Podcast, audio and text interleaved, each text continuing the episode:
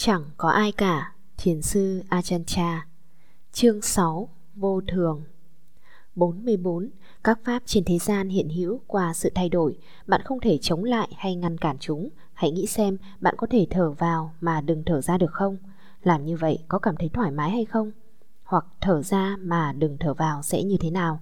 Chúng ta không muốn chuyện đổi thay nhưng sự vật không ngừng thay đổi. 45. Nếu biết rằng mọi chuyện đều đổi thay thì bạn còn băn khoăn thắc mắc, suy nghĩ mông lung gì nữa. Bất kỳ chuyện gì xảy ra, bạn chỉ cần tự nhủ, à, lại một chuyện nữa, vậy thôi là đủ. 46. Lời nói bỏ qua sự vô thường không phải lời nói của kẻ trí. 47. Nếu bạn thấy rõ ràng sự đổi thay thì bạn sẽ thấy được sự không thay đổi. Sự không đổi thay ở đây là sự vật không thể nào không thay đổi. Nếu hiểu được rằng sự đổi thay là không bao giờ thay đổi thì bạn mới hiểu được Đức Phật và bạn có thể tôn trọng cúng dường Ngài một cách đúng đắn. 48. Nếu tâm bạn nói rằng bạn đã đắc quả thánh thứ nhất, hãy đến đảnh lễ bậc thánh thứ nhất, Ngài sẽ nói cho bạn biết rằng tất cả đều không vững bền. Nếu bạn gặp bậc thánh thứ hai, hãy đến đảnh lễ, Ngài sẽ nói cho bạn biết rằng tất cả không có gì chắc chắn. Nếu bạn biết bậc thánh thứ ba, hãy đến đảnh lễ, Ngài chỉ nói cho bạn nghe một điều không bền vững. Nếu bạn gặp bậc thánh thứ tư, hãy đến đảnh lễ, Ngài sẽ nói cho bạn biết rõ ràng rằng tất cả càng không chắc chắn. Bạn sẽ nghe từ các bậc thánh rằng tất cả đều không vững bền, đừng dính mắc vào bất cứ cái gì. 49. Thỉnh thoảng tôi đi thăm những chùa tháp cổ, một vài nơi bị đổ vỡ, có thể một trong những người bạn tôi sẽ than, thật đáng tiếc. Tôi lại trả lời rằng, nếu không có sự đổ vỡ thì chẳng có Đức Phật, chẳng có giáo Pháp. Nó đổ vỡ như thế vì nó hoàn toàn phù hợp với những lời Phật dạy. 50. Mọi sự trên thế gian đều đi theo hướng lối tự nhiên, không có khoa học nào có thể cản trở bước đi của chúng. Bạn có thể đến nhà sĩ để chăm sóc răng, dù bạn chăm sóc kỹ lưỡng thế nào đi chăng nữa, cuối cùng chúng cũng đi theo đường lối của chúng. Ngay cả nhà sĩ cũng bị hư răng, mọi vật rốt cuộc rồi cũng tàn rã cả. 51. Cái gì chắc chắn bền vững đây? Không có gì hết, chẳng có gì ngoài cảm thọ. Đau khổ đến và đi, hạnh phúc lại thay chỗ cho đau khổ. Cứ thế mãi, ngoài chuyện đó ra chẳng có gì nữa cả. Nhưng chúng ta là những kẻ lạc đường không ngừng chạy theo và nắm bắt dục lạc. Dục lạc không thật đâu, chỉ là sự thay đổi thôi. Hết chương 6, vô thường. Chương 7, nghiệp 52.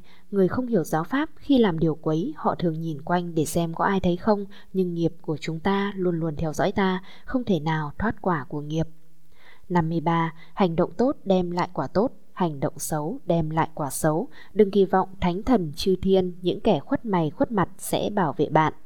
Cũng đừng tin tưởng ngày tốt, ngày xấu, đó là những điều không thật bạn sẽ luôn luôn chờ đợi ngày tốt, giờ tốt, tháng tốt, năm tốt, vị thần này, vị thần nọ. Tin tưởng vào những điều đó chỉ đem lại đau khổ cho bạn mà thôi. Hãy nhìn vào hành động và lời nói của bạn, nhìn vào nghiệp của bạn. Làm lành, bạn sẽ gặt quả vui, làm ác, bạn sẽ mang quả khổ.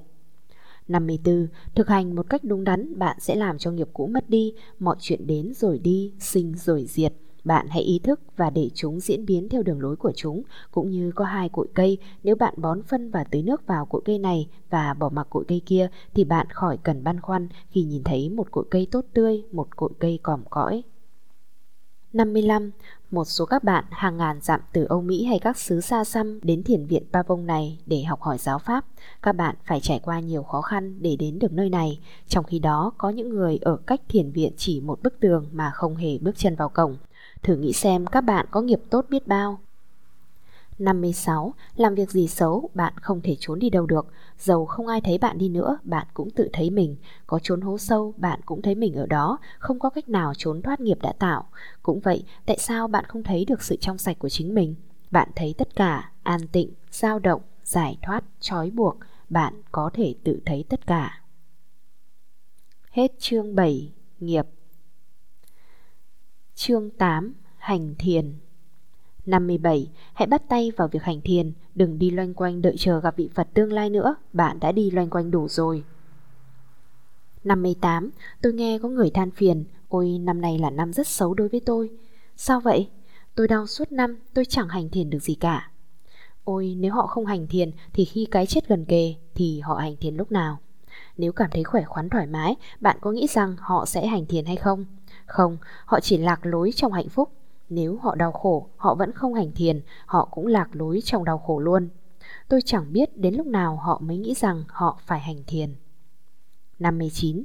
Tôi đã quy định thời biểu và nội quy của trường thiền rồi, khỏi cần phải thay đổi nữa. Người nào muốn thay đổi, người đó không có chủ ý đến đây để hành thiền. Người như vậy thì làm sao kỳ vọng thấy được điều gì? Dẫu họ có luôn luôn nằm ngủ cạnh tôi đi nữa cũng chẳng hề thấy tôi, dẫu họ có ngủ cạnh Đức Phật đi nữa, họ cũng chẳng hề thấy Phật nếu họ không hành thiền. 60. Đừng nghĩ rằng chỉ cần ngồi nhắm mắt là hành thiền, nếu nghĩ như vậy thì hãy gấp rút thay đổi tư tưởng đó đi. Hành thiền đều đặn là giữ chánh niệm trong mọi lúc, dầu đang đứng, đang đi, đang ngồi hay đang nằm. Sau giờ ngồi thiền, đừng nghĩ rằng bạn đã xả thiền, phải biết rằng đó chỉ là sự thay đổi tư thế thôi. Nếu được như vậy, bạn sẽ có bình an thực sự. Dầu đang ở đâu, bạn cũng phải luôn luôn sống trong thiền, luôn luôn giữ tâm chánh niệm. 61. Dầu máu cạn thịt khô chỉ còn da bọc xương, ta sẽ không rời khỏi nơi này nếu không đắc đạo. Đọc câu kinh này, bạn nghĩ rằng bạn phải tận lực cố gắng, bạn phải làm giống như Đức Phật, nhưng bạn quên nghĩ rằng xe bạn quá nhỏ và xe Phật rất là to lớn. Với chiếc xe nhỏ bé như vậy thì làm sao chỉ trong một lần bạn có thể chở hết tất cả? Phật là một chuyện mà bạn là một chuyện khác. 62. Tôi đi khắp nơi để tìm chỗ hành thiền, tôi chẳng biết rằng nó nằm sẵn tại đây, trong tâm tôi. Thiền nằm ngay trong bạn, sinh, già, bệnh, chết nằm ngay trong bạn chứ chẳng đâu xa. Tôi đi khắp mọi nơi cho đến khi mệt lạ muốn đứt hơi, lúc ấy mới chịu dừng và khi dừng tôi nhận ra rằng cái mà tôi đi tìm lại nằm ngay trong tôi. 63. Không phải hành thiền để thấy thiên đường mà là để chấm dứt đau khổ. 64. Đừng dính mắc vào hình ảnh hay ánh sáng lúc thiền, đừng lên xuống theo chúng, bộ thấy ánh sáng trong lúc thiền vĩ đại lắm hay sao? Cái đèn bấm của tôi cũng có ánh sáng vậy. Ánh sáng hay hình ảnh trong tâm trong lúc hành thiền không giúp chúng ta chấm dứt phiền não. 65. Không hành thiền thì bạn chẳng khác nào kẻ mù và điếc, không phải dễ dàng thấy giáo pháp đâu. Bạn phải hành thiền để thấy những gì bạn chưa từng thấy. Không phải mới sinh ra bạn đã là thầy giáo ngay, bạn phải đi học và làm học trò trước. Bạn chỉ thấy được vị chua của chanh khi bạn nếm chanh. 66. Khi hành thiền, nếu có tư tưởng nào đến, hãy nói, đó không phải là của ta. 67. Khi cảm thấy làm biếng ta phải hành thiền, không phải chỉ những lúc cảm thấy đầy năng lực hay thoải mái mới hành thiền. Đó là thực hành theo lời Phật dạy. Chúng ta chỉ chịu hành thiền khi cảm thấy thoải mái, nhưng đi đâu để tìm sự thoải mái? Muốn cắt đứt tham ái mà bạn lại thực hành theo tham ái vậy sao? 68. Phải luôn luôn quan sát chính mình trong khi làm bất cứ việc gì, chỉ đọc sách không thôi thì không khởi sinh được điều gì cả. Ngày ngày trôi qua nhưng chúng ta chẳng nhìn thấy được chính mình. Người biết hành thiền là người thực sự nỗ lực hành thiền để biết. 69. Có nhiều cách hành thiền nhưng tất cả đều trở về chỗ. Hãy để mọi sự tự nhiên, thoát ra ngoài chiến trường, đặt chân đến nơi an lành mát mẻ. Tại sao không thử xem? Bạn có dám không? 70. Chỉ nghĩ đến hành thiền mà không hành thì khác nào thả mồi bắt bóng, bỏ cái thực để lấy cái mơ hồ giả tạo. 71, khi mới hành thiền được vài năm, tôi vẫn còn chưa tự tin. Sau khi có nhiều kinh nghiệm, tôi biết tin vào tâm tôi. Khi bạn có sự hiểu biết sâu xa như thế này, thì bất kỳ chuyện gì xảy ra, bạn có thể để chúng tự nhiên và mọi chuyện chỉ đến rồi đi thôi. Bạn sẽ đạt đến một nơi tâm bạn sẽ biết phải làm gì. 72. Dính mắc vào sự an tĩnh còn tệ hại hơn là dao động bất an bởi vì ít ra bạn còn muốn thoát khỏi dao động, trong khi đó bạn hài lòng với an tịnh và không tiến xa hơn. Khi hành thiền mà tâm an lạc tĩnh lặng thì hãy thản nhiên tiếp tục việc hành thiền mà đừng dính mắc vào chúng. 73. Hành thiền là quán sát tâm và các cảm giác của tâm, không có chuyện chạy theo hay tranh đấu gì cả. Hơi thở vẫn tiếp tục trong khi bạn làm việc. Thiên nhiên lo mọi chuyện của thiên nhiên, việc của chúng ta là nỗ lực chánh niệm, nhìn vào bên trong để ý thức một cách rõ ràng, thiền là như vậy. 74. Không hành thiền đúng đắn thì tâm sẽ không chánh niệm. Tâm không chánh niệm thì chẳng khác nào đã chết. Tự hỏi xem bạn có đủ thì giờ để hành thiền khi bạn sắp chết hay không? Hãy thường xuyên tự hỏi khi nào ta chết. Thực hành theo cách này, tâm bạn sẽ tỉnh thức trong mọi lúc, ý thức luôn luôn có mặt và chánh niệm tự động theo sau, trí tuệ phát sinh, nhìn thấy sự vật như thực và rất rõ ràng. Chánh niệm trông chừng, cảnh giữ tâm, giúp tâm biết được các cảm giác khởi sinh trong mọi lúc, ngày cũng như đêm. có chánh niệm là có an tịnh tĩnh lặng và tự chủ. 75. Điều căn bản trước tiên trong việc hành thiền là phải thành thật và nghiêm túc. Thứ hai là thận trọng đề phòng các hành động sai. Thứ ba là phải ít mong cầu và biết đủ. Nếu biết tri túc trong lời nói và mọi việc thì sẽ thấy được chính mình. Tâm sẽ không còn lang thang vô định mà có căn bản giới, định và huệ. 76. Thoạt đầu bạn vội vã đi tới, vội vã đi lui và vội vã dừng lại. Bạn tiếp tục hành thiền như thế cho đến khi bạn đến một chỗ. Ở đó dường như đi đến cũng không đúng, đi lui cũng không đúng, dừng lại một chỗ cũng không đúng. Thế là chấm dứt, không có dừng, không có đi, không có về. Thế là chấm dứt ngay chỗ đó, bạn sẽ thấy chẳng có gì cả. 77. Nên nhớ bạn hành thiền không phải để đạt được một cái gì, cũng không phải để loại trừ một cái gì cả không phải hành thiền với tham ái mà với xả bỏ. Nếu bạn muốn điều gì thì bạn đã đi ra ngoài của thiền. 78. Cốt tủy của đạo thật giản dị, không cần phải giải thích rông dài, loại bỏ yêu ghét và để mọi sự tự nhiên, đó là những điều tôi thực hành trong việc tu tập của tôi. 79. Hỏi sai chứng tỏ bạn vẫn còn hoài nghi. Bàn bạc về sự thực tập có thể chấp nhận được nếu giúp ích cho sự hành thiền. Tuy nhiên, thấy chân lý hay không tùy thuộc ở sự thực hành của chính bạn. 80. Thực hành là học cách xả bỏ chứ không phải để gia tăng sự dính mắc, giác ngộ sẽ đến khi bạn chấm dứt ham muốn. 81. Nếu bạn có đủ thì giờ để tránh niệm, bạn có đủ thì giờ để hành thiền. 82. Hỏi, khi hành thiền nếu có nhiều chuyện lạ diễn ra trong tâm thì nên tìm hiểu chúng hay chỉ ghi nhận sự đến đi của chúng? Đáp, thấy một người đi ngang qua, nếu đó là người lạ, bạn sẽ tự hỏi, ai vậy? Hắn đi đâu? Làm gì? Nếu đó là người quen, bạn chỉ cần ghi nhận sự đi ngang qua của hắn mà thôi. 83.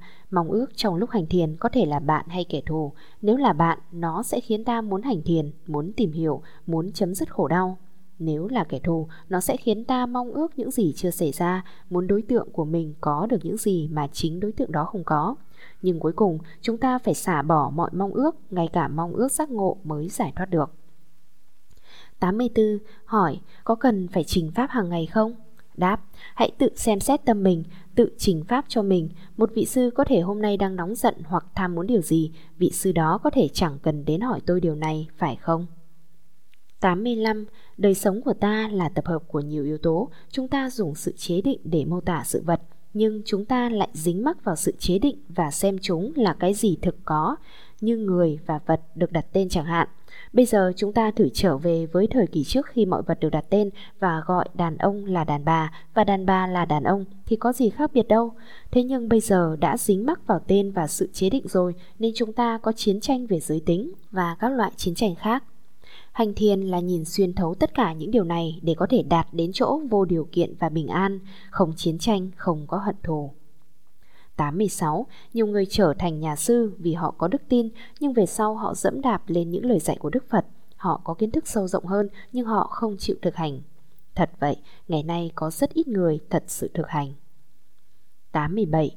Lý thuyết và thực hành, cái đầu là biết tên thuốc và cái sau là biết đi tìm thuốc và uống thuốc.